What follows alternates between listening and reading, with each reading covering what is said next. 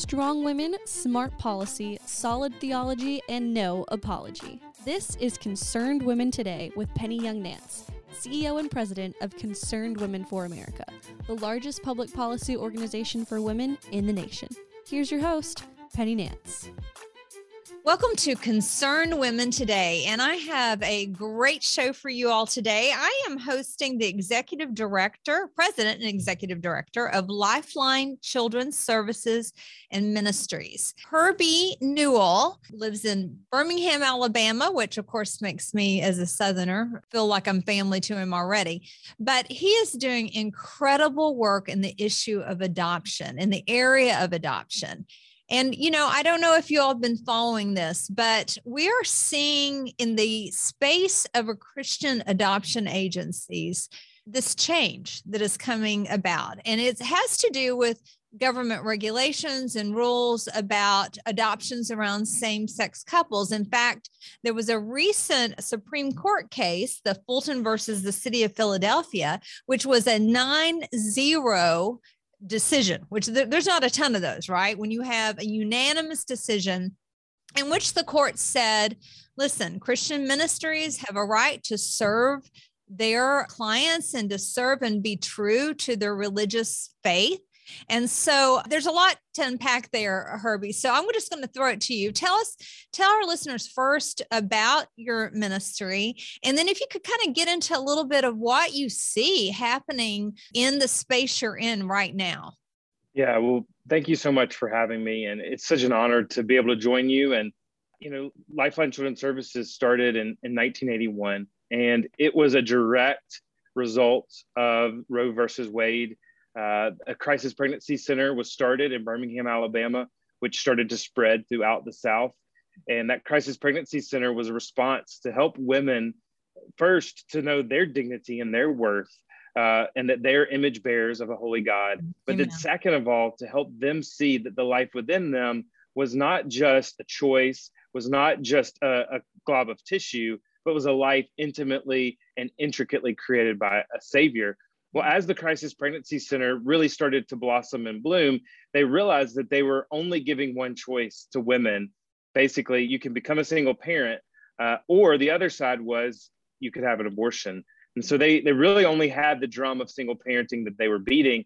But what they realized is there was a lot, there were a lot more options, a lot more choices. And so Lifeline started in 1981 not only to give choices to women, but also to disciple them through their pregnancy, to help walk them through their pregnancy, help them see who they were, their worth, to help them point out to their future.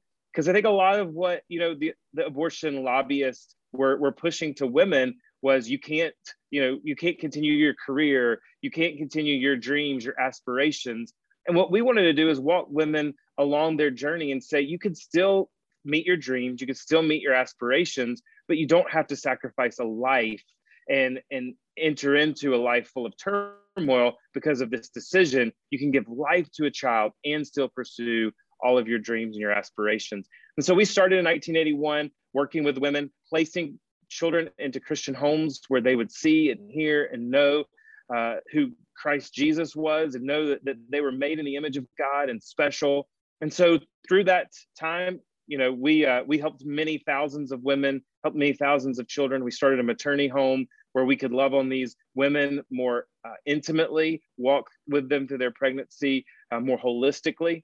And then in the late 90s, we started an international program. We started to see the rise of orphans around the world and really believed that we needed to have an intervention, especially for Christian families, to be able to reach out to these kids. And so we started a program in China. And at this point, we work in 18 countries around the world. Uh, we work in an hmm. additional six doing strategic orphan care. Uh, and our domestic programs have continued to grow. Uh, we now do foster care. We also have entered into family reunification, whereby we're trying to help kids leave foster care by being reunified with their biological parents. And uh, the Lord has continued just to grow this ministry.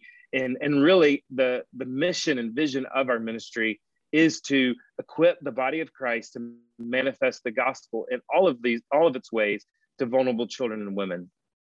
I love that. And I, I jumped right into sort of, you know, what the public policy conversations uh, are going on right now nationally. But I, eh, but I really appreciate the fact that you really dove into what the underlying and really important motivation is behind your ministry and other ministries around the country. I mean, you know, it's not enough to just be, say you're pro life and to lean into legislation. Today, the Texas um, law, which is the Texas Heartbeat Bill, goes into effect. And so, as those laws happen, and I hope there are more of those, and we are working on those, and we're we're working in the courts. To uh, the Dobbs case will happen in the mm-hmm. fall, and so we're going to be working on the legal front. But there has to be an undergirding of women, so it's not you just we don't have an abortion it has to be right. a better alternative. And I and I love that you said that you have a maternity home. You know, I talked earlier that I graduated from Liberty University, and uh, when I even back when I was in college, they had Liberty Godparent Home because mm-hmm. often people that are in these situations, it's a messy situation. Parents mm-hmm. kick them out.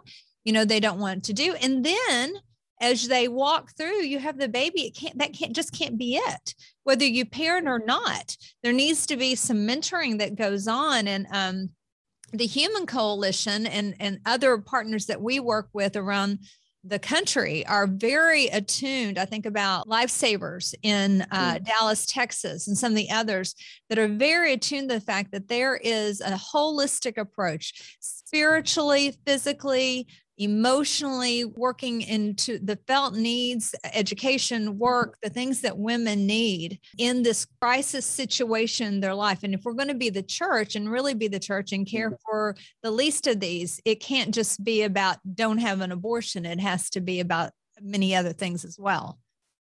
That's right. I, I think as the church, we need to really recast who we are. We're about protecting the imago Dei. We're, we're about protecting the image bearers of God. And we are pro woman and we're pro child. And I'm afraid that we've allowed our, you know, we've allowed the pro life side to become only pro baby or pro child, but we are pro life, we're pro human flourishing. And we want women to flourish, we want children to flourish, but we don't believe that, that the end of that ends in an abortion that's taking a life. And ultimately, uh, we, we've seen studies now that ultimately harm women's bodies, their reproductive systems. Um, and so, and, and certainly emotionally and spiritually, it's hurting women. And so I, I love the way too that we're, we're taking this legal fight. I loved watching the, the way that this Texas bill came out even. And I think they were so wise with the way this bill came out where the, any, any way that this bill is going to be attacked is going to be from, uh, from women who have received abortions, not necessarily from uh, the attorney general or the right. state. They've met, they've put it on a personal level, which was very wise. It was it was it was a really a way to say we want to give women even the mm-hmm. choice mm-hmm. over their bodies, which is to give life to this child.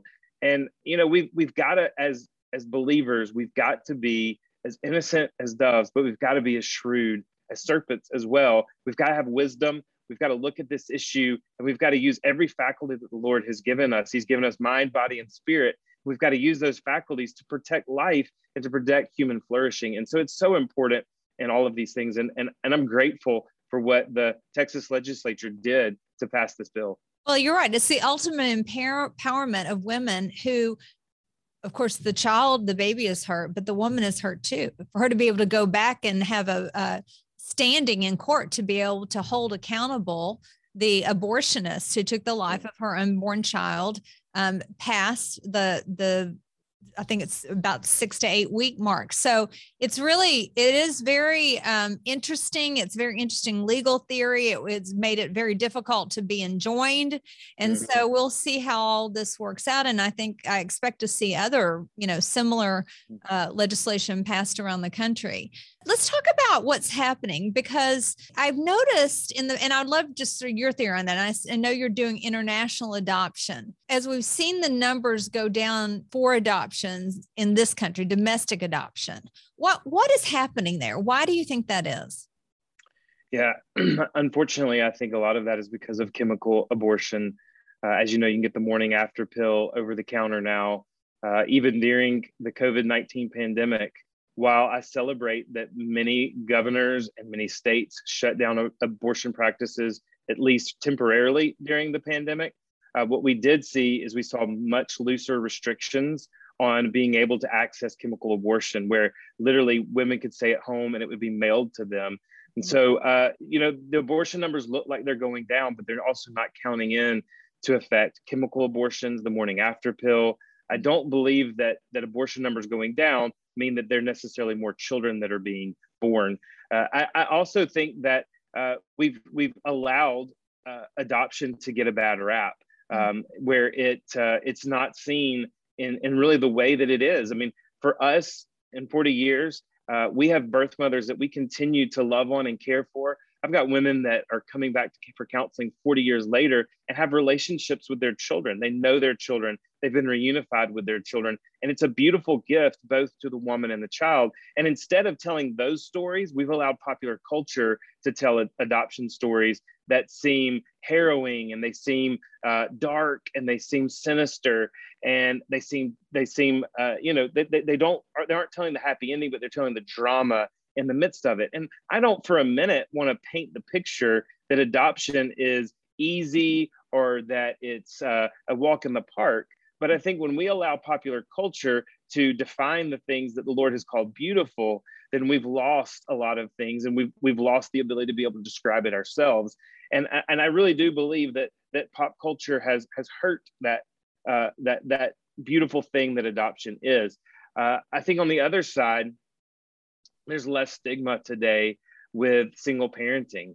Uh, as a matter of fact, and, and I know in, in a minute we're going to talk about the Fulton case, we've, we've had a war on the traditional family.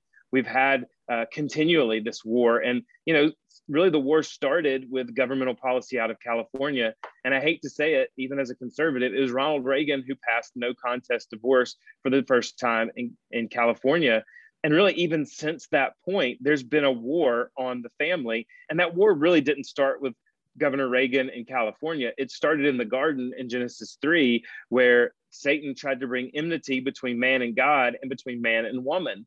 And you see the first spousal fight right there in genesis chapter 3 and there's been this war on the family. And because of that war on the family we now call things that we would have once called um, anathema we now celebrate and because we celebrate those things, uh, these beautiful institutions like adoption and, and seeing folks that wrap around have, have kind of gone a bit to the wayside.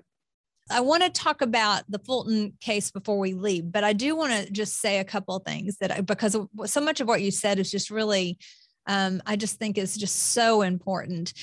You said that we have allowed a narrative to thrive Mm-hmm. that adoption's messy. And and I would go further. I believe that we have allowed the left to shame the abortion industry that makes money, by the way, to shame young women that makes them feel embarrassed, more embarrassed to say that they placed a child for adoption, did made that beautiful choice, then it is then it's shameful to have an abortion, right? They'd be more ashamed to admit that they placed a child for adoption than to tell their friends they had an abortion. I think we could change that. It, I was with a, a, bunch of friends about the really, uh, just really amazing policy thinkers, and somebody asked me the question: If you had one thing that if money was no object, you would do, what is, what would you do?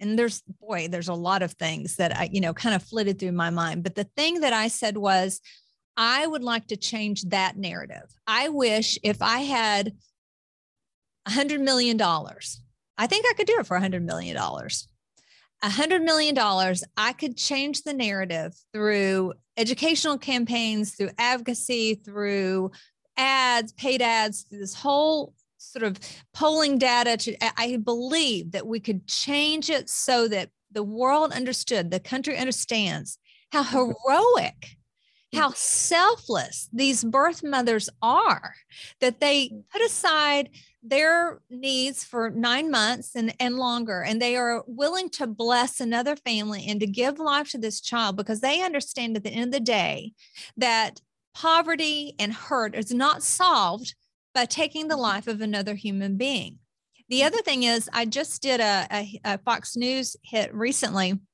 on the Shannon Bream show because some uh, women on MSNBC accused pro life women of being racist. And she specifically said white women are racist and that we see black women human as human incubators is what she said. And that we're racist because that we don't support abortion and it's the opposite right? It, you know mm. the vast majority of uh, abortions in new york city are are completed against african american women. There's in, in any given year in new york city more African American babies die from abortion than are actually born. That is genocide. The fact that only 12% mm-hmm. of our, uh, 13% of our population is having something like 35% of the abortions, like those numbers do not work long term. We're the ones saying, let us help you. Let us walk side mm-hmm. alongside with you pro-life women take women into our homes and love them and care for them and walk like you've been talking about alongside them. So anyway i just um, i just think that there is a lot of work to do on perspective. And for anybody listening that has the inclination to help with that come help us because i i know we can do it. I know we can change it. And more importantly we must change it. Yeah. And uh, you know penny i think what's so important with that too a couple of things that you've said is I think for so long on the pro-life side of the issue and conservatives in general, uh, we've we've been very passive and protective as opposed to active and to to writing the narrative and shaping our own narrative. You know, we've allowed so many people to ignore the start of Planned Parenthood. It was all about eugenics. Right. And Margaret, Margaret Sanger, Sanger, wanted to eliminate the African American race yes. uh, from the American population. And yet and, now we've allowed, yeah. Worked on forced sterilizations. Right. Of minorities and people that right. she didn't think were fitting of life. There was like 60 to 70,000 done in our country before it was finally outlawed because of the Supreme Court case of Buck versus Bell, right? right Carrie Buck out of Virginia. I mean, the Supreme Court doesn't always get it right. well, that's right, and and we've allowed that narrative to be t- told that abortion or denying abortion is racist where in the it's it's the very opposite and and i think in so many different ways we've allowed words we've allowed true terms to be captured by a antithetical uh, you know totalitarian uh, you know regime to say hey we're going to capture these words that are beautiful words and we're going to commandeer them for something completely different we're going to take and we're going to take the things that are beautiful and we're going to turn them on their head and call them nasty. We're going to take the things that are nasty and turn them on their head and call them beautiful. And I think as conservatives, it's time to say, hey, we want to retake what's what's really there. We're about human flourishing. We're about human dignity. We are about the rights of all people, man, woman, black, white, uh, we are for all rights because we believe all life is created and that all life is special and unique and endowed with unalienable rights. Like we've got to take back our talking points and, and stop sitting by passively and just defending. But we've got to go on offense a little bit and recapture these terms because we have something to fight for and it's the dignity of life. And, you know, one thing I will say though that I'm encouraged by is the millennial generation that sometimes gets a bad rap they are one of the most pro-life generations that have lived in the last several many years many decades. And a lot of that reason is because they have the technology to see that it's not just a talking point that life begins at conception. They actually can see a heartbeat. They can see a baby form in the womb to know that's not just a clump of tissues that's not just a, a fetus that's a true baby. I think where we've got to recapture the millennial generation unfortunately is this idea uh, they've lost the idea of absolute truth.